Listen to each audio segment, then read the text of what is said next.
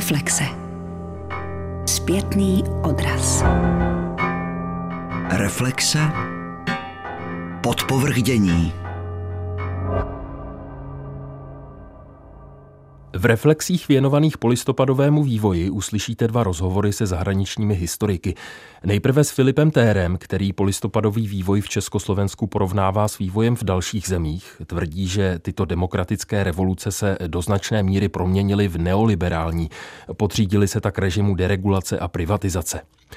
S historikem Martinem Majantem se pak zaměříme především na ekonomickou transformaci, jaké měla alternativy, jak se na ně díval prezident Václav Havel a proč měl v této diskuzi jasnou převahu tehdejší ministr financí a následně premiér Václav Klaus.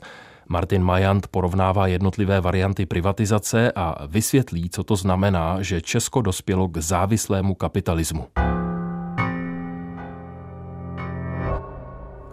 Historik Filip Tér působí na Vídeňské univerzitě. Kromě toho, že se revolucemi ve střední a východní Evropě zabývá odborně, stal se v některých případech i jejich svědkem, například v ulicích Prahy během sametové revoluce. Takže bude mluvit částečně i z vlastní zkušenosti. Filipu Térovi vyšla k tématu v překladu v nakladatelství Libry kniha Nový pořádek na starém kontinentě příběh neoliberální Evropy. Pane profesore, středoevropské revoluce z roku 1989, včetně té československé, nazýváte vyjednané. Není to trochu protimluv? Může být revoluce vyjednaná? Uh, Nazývám je vyjednané, protože ve všech těchto zemích najdete určitou variantu kulatého stolu.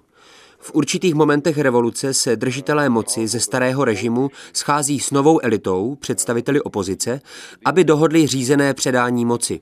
Tato jednání jsou významná sama o sobě, ale mají také širší dopad předpokládala určitou vzájemnou důvěru a přesvědčení, že předání moci bude mírové a že nová moc nebude ohrožovat životy bývalých držitelů moci, jako tomu bylo za francouzské nebo bolševické revoluce. Dovolte mi, abych parafrázoval otázku, kterou formulujete vy sám ve své knize. Co bylo pro tyto revoluce důležitější? Vlastní revoluční proces, který začal patrně na náměstích a v ulicích, nebo až následná transformace, která, jak popisujete, byla řízená spíše z hora? I think both factors are, are very important. Uh, with the revolutions, what was crucial for the later development. Myslím, že oba tyto faktory jsou velmi podstatné. Pro další vývoj revolucí bylo zásadní, nakolik se jednalo převážně o elitní a městský fenomén a nakolik se týkali více-méně celé země. V bývalé NDR a v Československu, především v české části, docházelo k revolučním situacím i v okresních městech a na malých místech. James Krepfel to dostatečně zmapoval. Horizontální struktura revoluce byla jedním z faktorů, proč se podařilo zabránit postkomunistickým elitám, které byly dosud poměrně mocné, v návratu k moci, jak se to stalo v Rumunsku, Bulharsku nebo na Ukrajině. Tento faktor je zásadní také pro pozdější revoluce, například na Ukrajině v letech 2004 a 2014. Zda probíhá jen v hlavním městě nebo po celé zemi. Zásadní je tento faktor pro demokratizaci. Pokud jde o ekonomickou politiku a její výsledky, transformace je samozřejmě podstatnější. Pokud jde o budoucí rozvoj, sociální utrpení a podobně, to všechno záviselo na způsobu transformace a na podmínkách v dané zemi. Um, so that depended on the course of transformation and depended on each given country. Vzhledem k tomu, že, jak říkáte, sametovou revoluci lze považovat za vyjednanou, byl vůbec nějaký zásadní rozdíl mezi revolučním děním z listopadu 1989 a tím, jak se vyvíjela transformace v následujících třech letech? Přijde mi, že z vašeho hlediska v obou případech rozhodovali lidé, kteří se dostali do důležitých pozic a tedy v obou případech se muselo rozhodovat z hora. Ale e, není to vlastně pochopitelné, když si uvědomíme, že občanská společnost, která by se mohla podílet, e, teprve vznikala? This question contains several um, sub-questions. There was the negotiated revolution in the fall of 89. Tato otázka obsahuje několik dílčích podotázek. V roce 1989 proběhla vyjednaná revoluce s výjimkou Rumunska, kde brzy nastala kontrarevoluce a komunisté se udrželi u moci. V Československu můžeme rozlišit, tak jako u většiny východních revolucí, několik fází revolučního vývoje. Nejprve nastala demokratická revoluce a pak, mimo jiné kvůli rostoucímu ekonomickému tlaku, ji nahradila ekonomická a postupem času neoliberální revoluce, která se mnohem více soustředila na ekonomický rozměr. Ekonomický tlak spočíval také v tom, že řada příspěvků na základní potřeby, jako je jídlo, veřejná doprava a podobně, byla buď to snižována nebo rušena. Následovala liberalizace cen, která zvyšovala inflaci a vedla k poklesu reálných příjmů. Domnívám se, že tento tlak měl paradoxní důsledek, že další průběh revoluce a transformace se soustředil na ekonomiku, zatímco politické požadavky jako demokratizace, nejen parlamentu, ale také například univerzit a některých podniků, to vše zůstalo stranou, ztrácelo na významu a nakonec se stalo zcela okrajovým. Došlo tedy k přeměně z demokratické revoluce v revoluci neoliberální. Skutečnost, že se revoluce vydá jinou cestou, než kterou mířila původně, i s tím spojená radikalizace, to je u revolucí časté. Vaše druhá otázka míří na aktéry revoluce. Původní hybatelé revoluce, lidskoprávní aktivisté, včetně samotného Havla, Dinsbíra, Pidharta a dalších, kteří spolu utvářeli pozdější elitu, měli relativně málo praktických zkušeností. A protože neměli profesionální zkušenosti a mnohdy se jednalo o idealisty, jejich pozice během transformace je slabá. Nakonec došlo k proměně elit v tom smyslu, že idealističtí politici, vycházející z hnutí za občanská práva, byli stále více nahrazováni takzvanými experty, kteří přicházeli převážně ze státní sféry a byli experty už v době státního socialismu. Když se podíváte na životopis Václava Klauze, byl to dobrý služebník starého režimu a pak si v novém režimu vybudoval stranu a stal se velmi úspěšným politikem. Nelze asi tvrdit, že hrála roli pouze Klausova odborná znalost ekonomie, ale také zkušenosti ze starého systému, třeba s ne zcela neefektivními mechanismy vytváření elit. Měl tak lepší předpoklady pro vedení například ministerstva nebo vlády a politické strany, nežli občanští aktivisté. Um, a ministry or uh, the whole government and political parties than the civil rights activists. Zmínil jste amerického historika Jamese Krapfla. Ten, když analyzuje ideály listopadu, jmenuje mezi nimi překvapivě i socialismus. Cituje průzkum. 45% dotázaných tehdy uvedlo, že by země měla jít socialistickou cestou, 47% podpořilo něco mezi socialismem a kapitalismem a jen 3% se vyslovila pro kapitalismus ale i na vystupování protagonistů revoluce Krapfl dokládá, že socialismus jako myšlenka byl stále populární. Jak to bylo možné? Well, it was one of the initial demands of the demonstrations basically to combine the achievements of socialism, which still were understood as such, Jistě, byl to jeden z počátečních požadavků na demonstracích. V podstatě se volalo po spojení výdobytků socialismu s otevíráním systému. Především se jednalo o demokracii a lidskost, takže zpočátku opravdu panovala představa, že socialismus a demokracii lze kombinovat. Nicméně poté v roce 1990 se brzy přestalo odkazovat na prvky socialismu a samotné slovo socialismus. Obecněji řečeno, domnívám se, že revoluce byla zpočátku demokratická a otevřená k prvkům socialismu, což se následně změnilo. Klaus a jeho ODS se obrátili proti socialismu a používali protisocialistickou propagandu jako jeden z nástrojů předvolební kampaně. Neměli bychom zapomínat, že mezi prvními demonstranty byl značný podíl aktivistů za občanská práva, z nichž někteří byli bývalými členy KSČ, ale byli vyloučeni po pražském jaru. Byl tam tedy takový, řekněme, socialistický nebo revizionistický tábor. Proti tomu stál Klaus. Vystupoval nejen proti socialismu, ale brzy také proti tomu, co nazýval třetí cestou. A velmi brzy se zaměřil na vlastní agendu, kdy prosazoval tržní ekonomiku, jak sám říkal, bez přívlastků. Brzy tedy, alespoň v retorice, prosazoval liberální a neoliberální agendu. So he soon pursued, at least in rhetorics, a a liberal and a neoliberal agenda.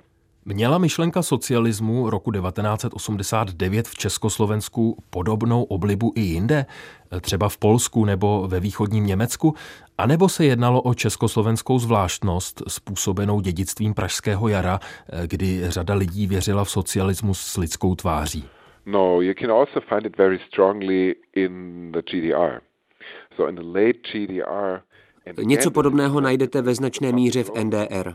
V pozdním období NDR, a toto souvisí s rolí někdejších aktivistů za občanská práva, se zpočátku mluvilo o tom, že je potřeba reforma v rámci existujícího systému a socialismu, tudíž tu rovněž panovala představa, že je možné kombinovat socialismus a demokracii s určitými prvky tržní ekonomiky, ale rozhodně sociálně tržní ekonomiky, nikoli té neoliberální. Tyto procesy po revoluci a následný obrat proti socialismu byly ve východním Německu podobné. Nejde o československé specifikum.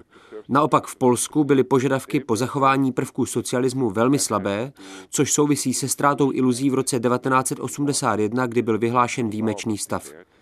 Socialismus byl v Polsku výrazně méně považován za součást budoucího řádu. Nakolik se protagonisté československé ekonomické transformace inspirovali tím, co se dělo v některých západních zemích? Mám teď na mysli ty západní země, ve kterých byly prosazeny neoliberální reformy, tedy zjednodušeně řečeno, kde vlády oslabovaly roli států, prováděly škrty a na druhou stranu posilovali volný trh. The impact of these neoliberal policies was much stronger in Poland and there it was the strongest which had to do Dopad neoliberálních politik byl výrazně silnější, respektive nejsilnější v Polsku, což souviselo s ekonomickou situací. Polsko trpělo hyperinflací a vysokým zahraničním dluhem. Naproti tomu například Československo mělo relativně malý zahraniční dluh a inflace nastupovala až později. Československo tedy mělo více času a prostoru rozmyslet si další postup a činilo tak také s jistým rozmyslem. Nepůsobil tu jen Václav Klaus, ale také lidskoprávní aktivisté nebo Walter Komárek, který nechtěl okamžitě zavádět neoliberální agendu. Obecně lze nicméně mluvit o dvou komponentech. Jedním jsou poradci ze západu, kteří už na začátku doporučovali neoliberální agendu. Existoval například americký televizní pořad Free to Choose, který dělal ekonom Milton Friedman. Ten sám navštívil Prahu, kde radil Václavu Klausovi. Klaus dokonce vystupuje ve Friedmanově pořadu, Václav Havel nikoli. Friedman radil zavádět prudké neoliberální reformy. Vůli zavádět takové reformy ale měli současně i mnozí českoslovenští experti, především Klaus a jeho kolegové z prognostického ústavu. Důležité je, že předchozí přestavba v Československu skončila zklamáním, nefungovala.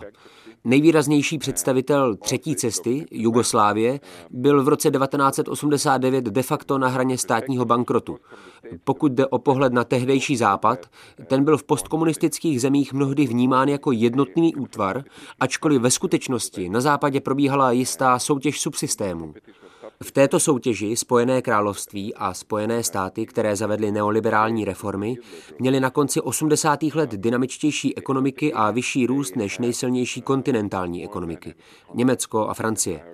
Evropské státy měly také potíže se svými sociálními systémy a v důsledku toho všeho se východoevropským politikům, jako byl Václav Klaus nebo Lešek Balcerovič, mohla jevit cesta radikálních neoliberálních reform jako schůdnější for Eastern European politicians like Václav Klaus and Poland Leszek Balcerowicz uh, to opt for the variant of radical neoliberal reforms. Zmínil jste pořad Free to Choose, který odvysílala americká televize PBS a ve kterém vystupoval Václav Klaus. Tak si ten pořad připomeňme. Milton Friedman pro představu sedí s Václavem Klausem v jeho pracovně na ministerstvu financí v Praze. The people who were the reformers at that time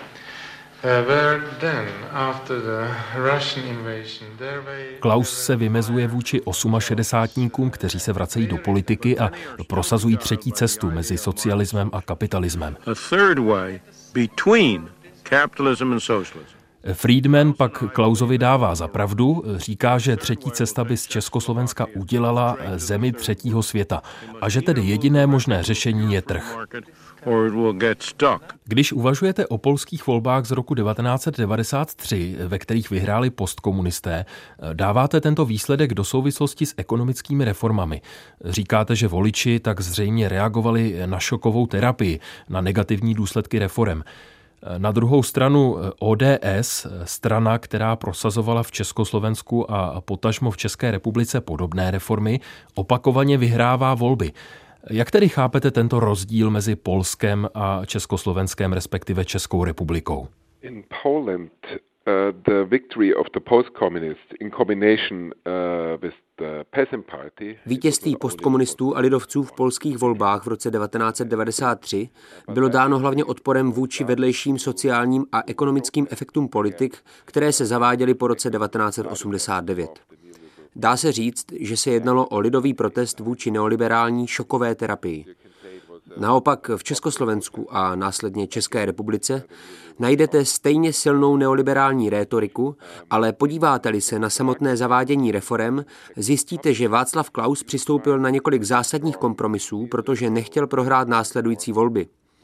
Jedním z takových kompromisů bylo zachování poměrně silné regulace realitního trhu, včetně regulovaného nájemného.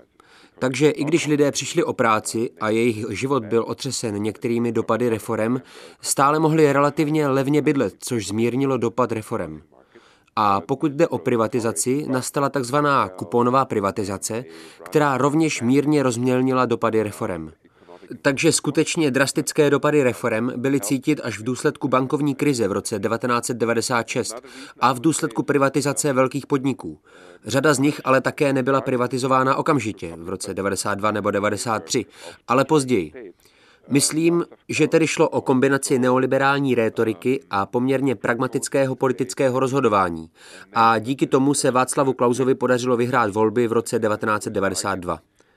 Další důvod, myslím, spočívá v tom, že Klaus v rámci společného státu prosazoval poměrně nacionalistickou agendu v národním zájmu Čechů a rozdělení státu dohodnuté s Mečiarem mu pomohlo po druhé získat většinu. Vyhrál také další volby. Jedním z Klausových úspěchů bylo, že se mu podařilo vybudovat široké politické hnutí, mohl se opírat o reformám nakloněné strany. Nakonec ale prohrál v důsledku bankovní krize a tunelování veřejných zdrojů with the in the end public expenditures. Zmínil jste tunelování. Bylo to české specifikum nebo se podobné problémy vyskytovaly i v jiných transformujících se zemích?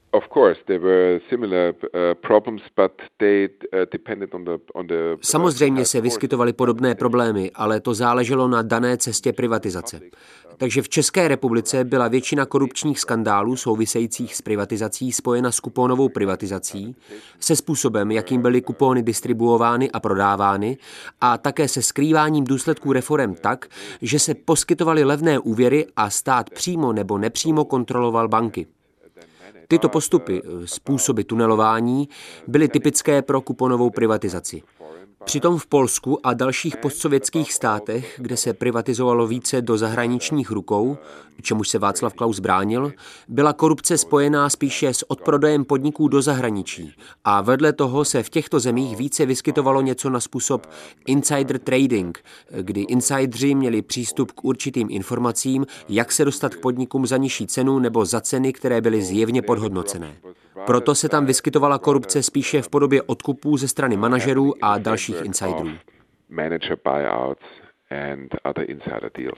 Co si myslíte o názoru, že tam, kde byla transformace, to jest privatizace a reformy rychlá, vedlo to k prosperitě, zatímco ve státech, kde politici váhali, se prosperita nedostavila? A je vůbec možné transformace v tak odlišných zemích a ekonomikách, které byly součástí východního bloku, srovnávat? Of course, every single transformation case can be compared with each other and that has been Samozřejmě každý případ privatizace je možné porovnat s jinými případy a výzkumníci, kteří studovali transformace, to také mnohdy dělali. Například koncem 90. let bylo vynikající srovnání mezi Českou republikou a Polskem od Mitchella Ornsteina, který poukázal na skutečnost, že nakonec obě země reagovaly na demokratický tlak a jejich reformy byly do jisté míry pragmatické a že tento pragmatický přístup pomohl zajistit makroekonomickou stabilitu a zaručil nakonec i demokratizaci. Ano, často se tvrdí, že na počátku byla šoková terapie a tu následovala prosperita. A to je, myslím, neudržitelný výklad. Je to příliš monokauzální vysvětlení. Je to takové přání otcem myšlenky. Musí se vzít v potaz jiné faktory, především ten, že ve většině postkomunistických zemí byla vysoká úroveň vzdělání, což se týkalo i pracovních sil. Proto mohly všechny tyto země postupně přilákat investory. Další faktor, který působil souběžně s vysokou mírou vzdělanosti a odborné způsobilosti, byly nízké mzdy. V porovnání se Západem byly velmi nízké. Pak se můžeme podívat na faktory, které hrály do karet specificky Polsku, České republice, Maďarsku, jednoduše geografické podmínky. Bylo samozřejmě výrazně snažší investovat v České republice, Polsku, později na Slovensku, v Maďarsku nebo Slovinsku, s výhledem na následný vývoz na západoevropské trhy. Veškeré přesuny výrobních kapacit ze západu na východ nahrávaly více těm zemím, které se nacházely blíže k západu, tedy blíže k velkým trhům. Dalším faktorem bylo načasování. Československo, Maďarsko nebo Polsko měli tu výhodu, že začali s reformami, poměrně radikálními, v celku brzy. Ti, kdo byli napřed, měli výhodu, zachytili více investic, především do výrobních kapacit, než země, které se pustily do reform později, jako například Rumunsko nebo postsovětské republiky. Dále, když pečlivě zkoumáte směřování ekonomických reform, ukáže se vám neoliberální rétorika jako určitý signál pro západní investory. Takové to pojďte k nám, my jsme příkladní neoliberální reformátoři, se ukazovalo na různých indexech zemí vstřícných vůči investicím, svobody podnikání a podobně. Ale ekonomicko-politická opatření byla ve skutečnosti poměrně pragmatická a kontinuální. To je také důležité. Když se reformám nejprve vyhýbáte, pak skočíte k radikálním reformám a pak reformy zase začnete odkládat, což do jisté míry platilo pro postsovětské země jako Ukrajina a Rusko, reformy jsou více sporné a ekonomický vývoj méně stabilní. Skutečnost, že se setrvávalo u poměrně pragmatické ekonomické politiky, lze tak použít jako další protiargument vůči šokové terapii could also be used as a counter-argument against shock therapy. Navrhujete určitou typologii různých kapitalismů, které se vyvinuly v zemích bývalého východního bloku. Rusko považujete za příklad oligarchického kapitalismu, zatímco Českou republiku a Slovensko za příklady kapitalismu střední vrstvy. Znamená to, že předpoklady pro oligarchický kapitalismus v zemích, jako je Česká republika, v letech po roce 1989 nevznikaly? No, compared Ne v porovnání s postsovětskými republikami. V Československu nebyla pozdně komunistická nebo postkomunistická elita, která by bohatla díky svým insiderským informacím. Respektive byla, ale ve srovnání s Ukrajinou nebo Ruskem byla zanedbatelná. V prvních letech transformace pochopitelně máte mezi podnikateli také insidery, součást manažerské elity, kterým se podařilo uspět v novém uspořádání. Ale například v České republice nenajdete charakteristiky typické pro oligarchy. K těmto charakteristikám, kromě schopnosti úspěšně podnikat v určitém sektoru nebo několika sektorech, patří především schopnost ovládnout celé rozsáhlé trhy. Třeba v Rusku oligarchové mnohdy začali ovládat nejen klíčové sektory ekonomiky, ale také banky, takže měli klíčovou pozici v procesu privatizace. Příkladem je Chodorkovský. Často se pak stávali mediálními magnáty a dále expandovali. Toto se v takové míře díky určité politické kontrole nedělo v Polsku, České republice ani na Slovensku, kde se vlády snažily regulovat privatizaci tak, aby žádný jednotlivec nebo podnik neovládl více důležitých sektorů ekonomiky. Nicméně v některých sektorech, na které se tehdy pohlíželo jako na nepříliš výnosné, například v zemědělství, mohli vyrůstat skrytí oligarchové.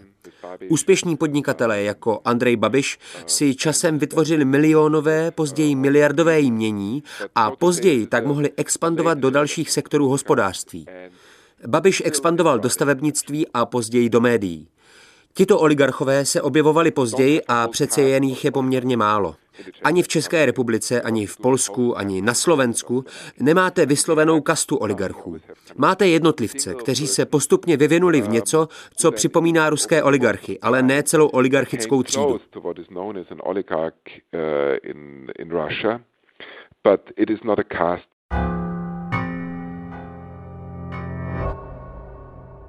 Posloucháte vltavské reflexe věnované polistopadovému vývoji, jak ho vidí zahraniční historikové.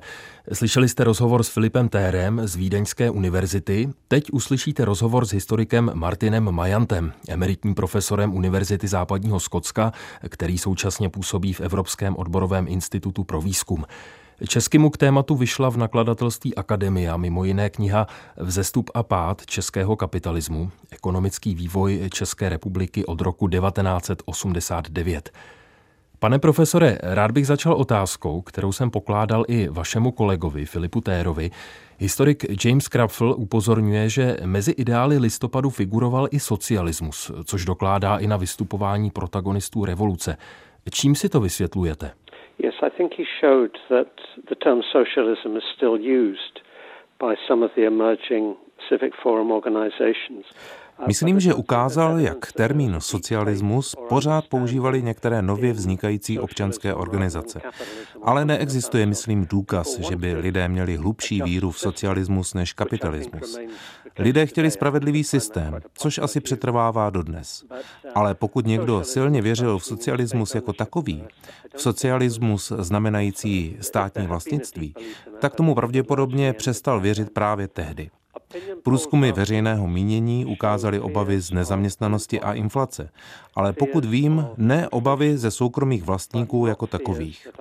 Vzhledem k tomu, že nezaměstnanost nezasáhla zase tak strašně moc lidí, inflace byla poměrně krátkodobá a celý socialistický blok zmizel, ztratil socialismus jako cesta budoucího vývoje poměrně rychle jakoukoliv přitažlivost, pokud tedy tehdy ještě nějakou měl.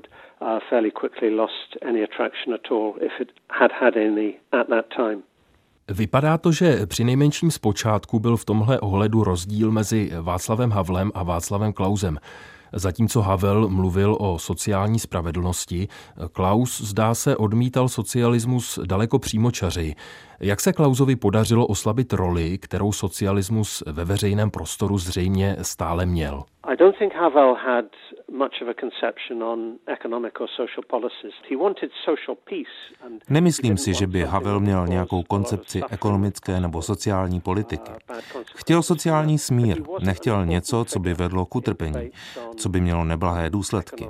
Ale v ekonomické debatě neměl významnou roli. Klaus byl úplně jiný případ.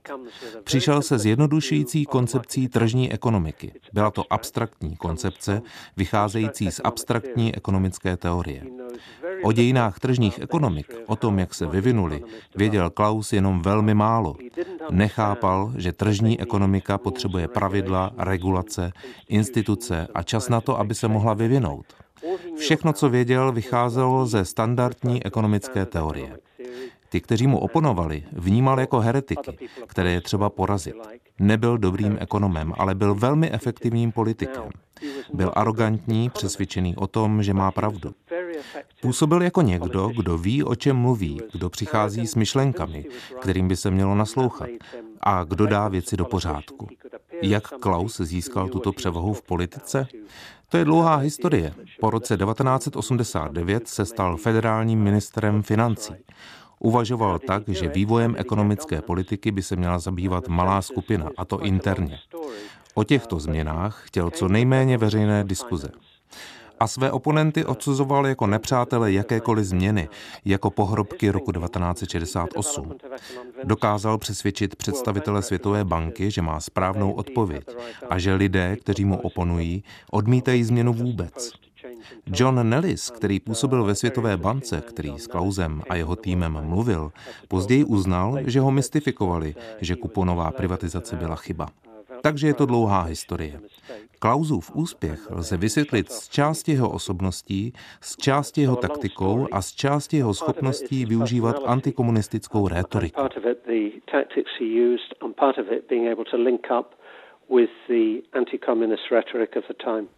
Popisujete výměnu názorů, kdy na jedné straně byli zastánci rychlé změny, kteří razili, jak píšete, šokovou terapii.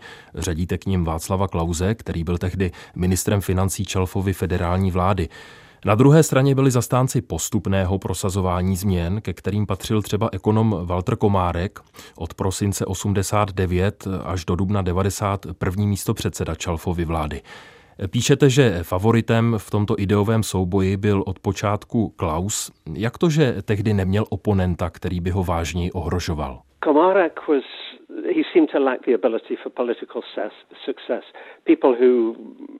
Komárkovi zdá se chyběla schopnost k politickému úspěchu.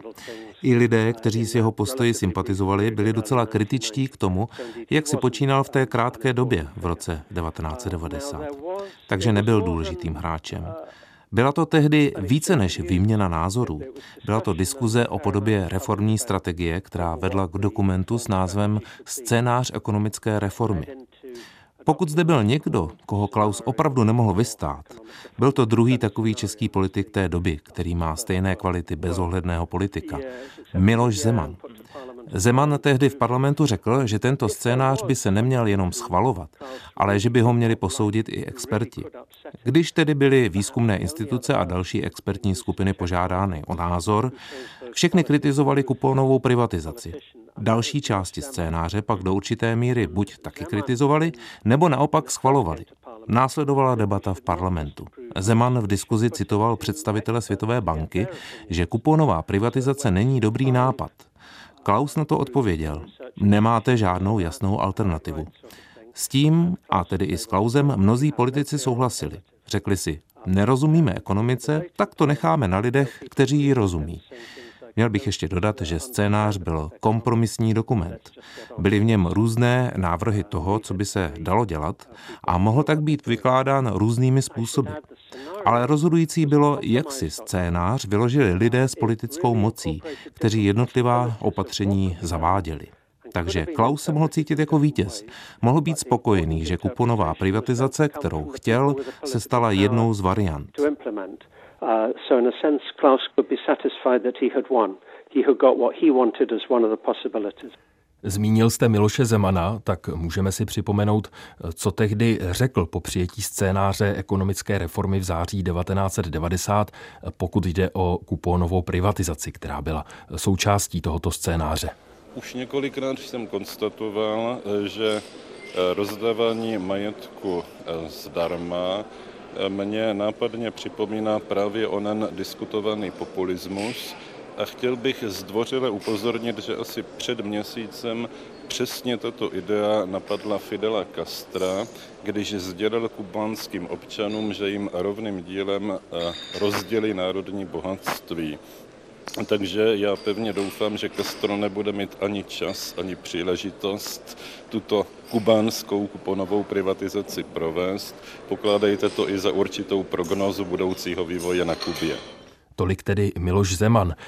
Někdy se říká, že Václav Havel měl pochybnosti o některých ekonomických opatřeních, ale ekonomickou transformaci podpořil, včetně zmiňované kupónové privatizace. Její první vlna začala v květnu 1992, ale už v říjnu 1991 začal prodej kupónových knížek. Tohle řekl Havel při registraci své vlastní kupónové knížky. Já se domnívám, že ta kuponová privatizace je velice důležitou součástí naší privatizace, že ji urychlí a že to je cosi pro občany perspektivního. Já se nedomnívám, že okamžitě po okamžitě po té, co se zaregistrují a co si koupí nějaké akcie, začnou dostávat mohutné dividendy. Nicméně hm, časem Eh, se to může začít zhodnocovat a její děti možná budou za to vděčné, že kdysi tento úkon provedli. Je to způsob, který, který umožňuje takovou rychlou, rozsáhlou a poměrně sociálně spravedlivou privatizaci. Jednalo se o záznam československé televize. Jaká tedy byla Havlova pozice? Again, I repeat, he wasn't an important figure in economic debates. So he's going to say what the government has decided, uh, okay, sort of thing. Um, Jak jsem řekl, Havel neměl důležitou roli v ekonomické diskuzi. S tím, co vláda přijala, v zásadě souhlasil. Kupónová privatizace byla jednou z metod. Nebyla to jediná metoda privatizace. Takže to vypadalo jako vítězství pro všechny strany. Kupónovou metodou se nakonec privatizovala menší polovina privatizovaného vlastnictví. Další majetek byl buď přímo prodán cizím či domácím vlastníkům, nebo převeden na místní samozprávy. A nemalá část se nesprivatizovala. Nebyly to tedy jenom kupóny. Mnoho lidí si tak mohlo říct, dobře, může to být jedna z metod. Co se ale potom stalo?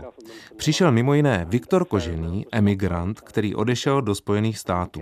Vrátil se, začal podnikat a sliboval lidem, že pokud mu dají svoje kupóny, zaručí jim velký příjem v budoucnu. Kupónová privatizace najednou začala být vnímána jako něco, díky čemu mohou všichni zbohatnout bez rizika. Kožený krátce na to zemi opustil a peníze si vzal sebou, protože nebyla stanovena odpovídající pravidla, která by něčemu takovému mohla zabránit. Ale tohle nebyl jenom případ Viktora Koženého. Byla tu řada dalších takových. Velkou část bohatství si během privatizace vzali jednotlivci. Peníze vyvedli ven, přitom se mohli použít na něco jiného. Velký úspěch kuponové privatizace spočíval v tom, že byla populární, protože bezskrupulózní lidi tvrdili, že všichni můžou přijít k penězům.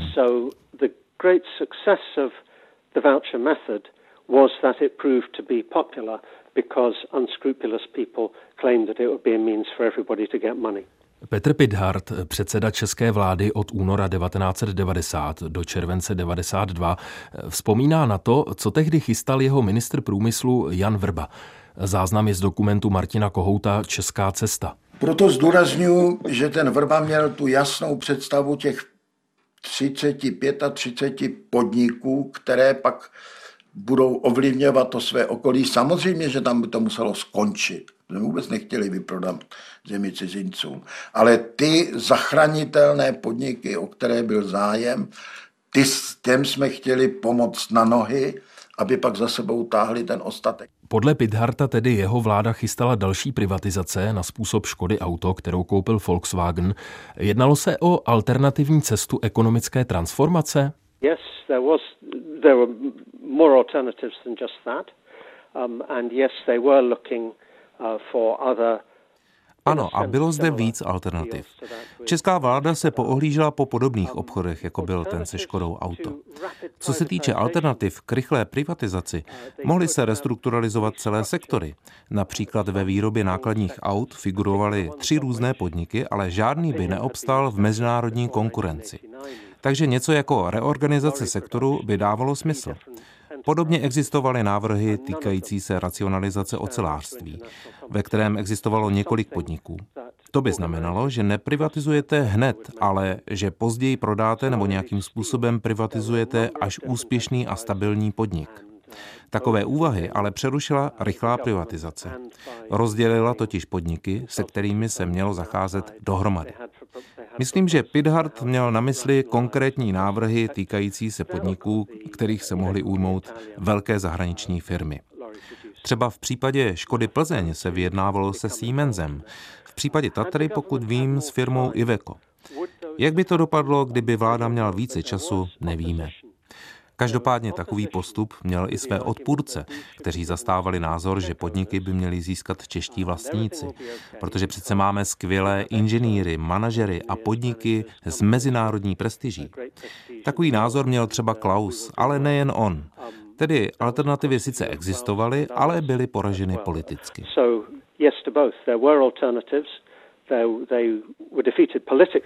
Václav Klaus se vůči tvrzením, jako je to Pidhartovo, dodnes vymezuje. V rozhovoru pro Lidové noviny nedávno řekl, cituju, Lidé si strašně pletou úspěch několika viditelných privatizací, což není jen mladoboleslavská Škodovka, ale i třeba Nestlé, které koupilo české čokoládovny. Drtivou většinu stovek, tisíců našich podniků nikdo ve světě neznal a neměl o ně sebe menší zájem.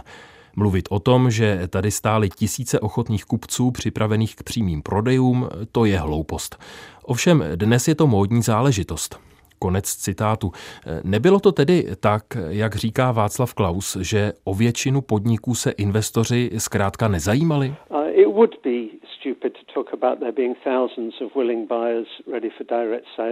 I don't know if anybody did. Bylo by opravdu hloupé mluvit o tisících ochotných kupců připravených k přímým prodejům. Nevím, jestli někdo něco takového říkal, ale byl bych velmi překvapený, kdyby to řekl Pidhart. Zdá se mi, že Klaus spíš trochu přehání, aby se pak mohl jasněji vymezit. Jak jsem řekl, byly tady společnosti, které o některé podniky měly zájem.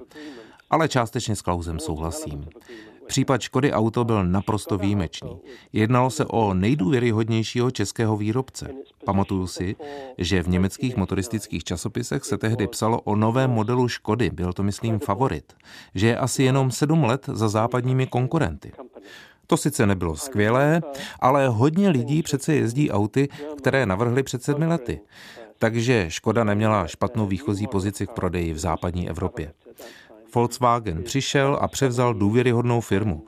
Dokázal s ní expandovat a to stimulovalo řadu dalších firm vyrábějících jednotlivé komponenty. To je to nejlepší, co se může stát po příchodu cizí firmy.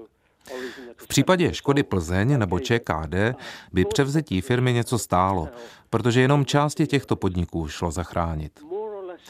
Bylo možné najít zahraničního partnera, který by tyto podniky koupil, i když určitě ne pro všechny podniky.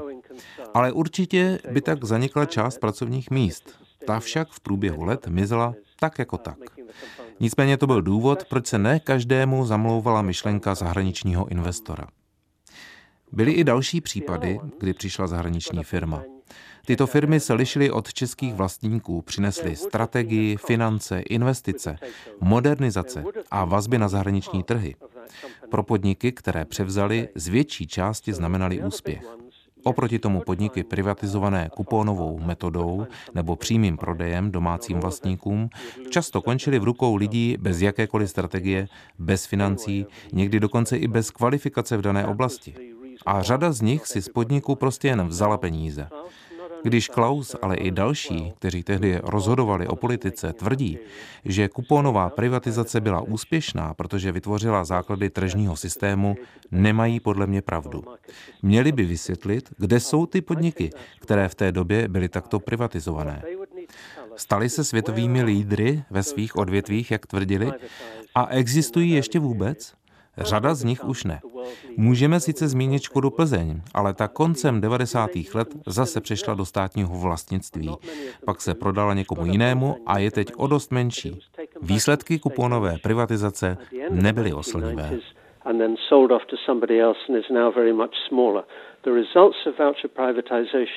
Were not impressive. Jak jsme slyšeli v prvním rozhovoru, váš kolega Filip Tér navrhuje určitou typologii kapitalismu, které vznikaly v různých zemích bývalého východního bloku. Rusko považuje za příklad oligarchického kapitalismu, zatímco ve střední Evropě podle něj vzniknul spíše kapitalismus střední vrstvy. Jak byste označil kapitalismus, který vzniknul v Československu a potažmo v České a Slovenské republice vy? The important driver of economic growth has been inward investment from multinational companies. From 1996 Důležitým hnacím mechanismem ekonomického růstu byly investice nadnárodních společností. Od roku 1996 všechen ekonomický růst v České republice přichází ze společností, které mají zahraniční vlastníky. Takže domácí sektor lze v tomto ohledu považovat za spíše neúspěšný. Lze mluvit o závislém kapitalismu. Ten má svoje výhody, Česko je proto na tom výrazně lépe asi od roku 2000, ale i svoje omezení.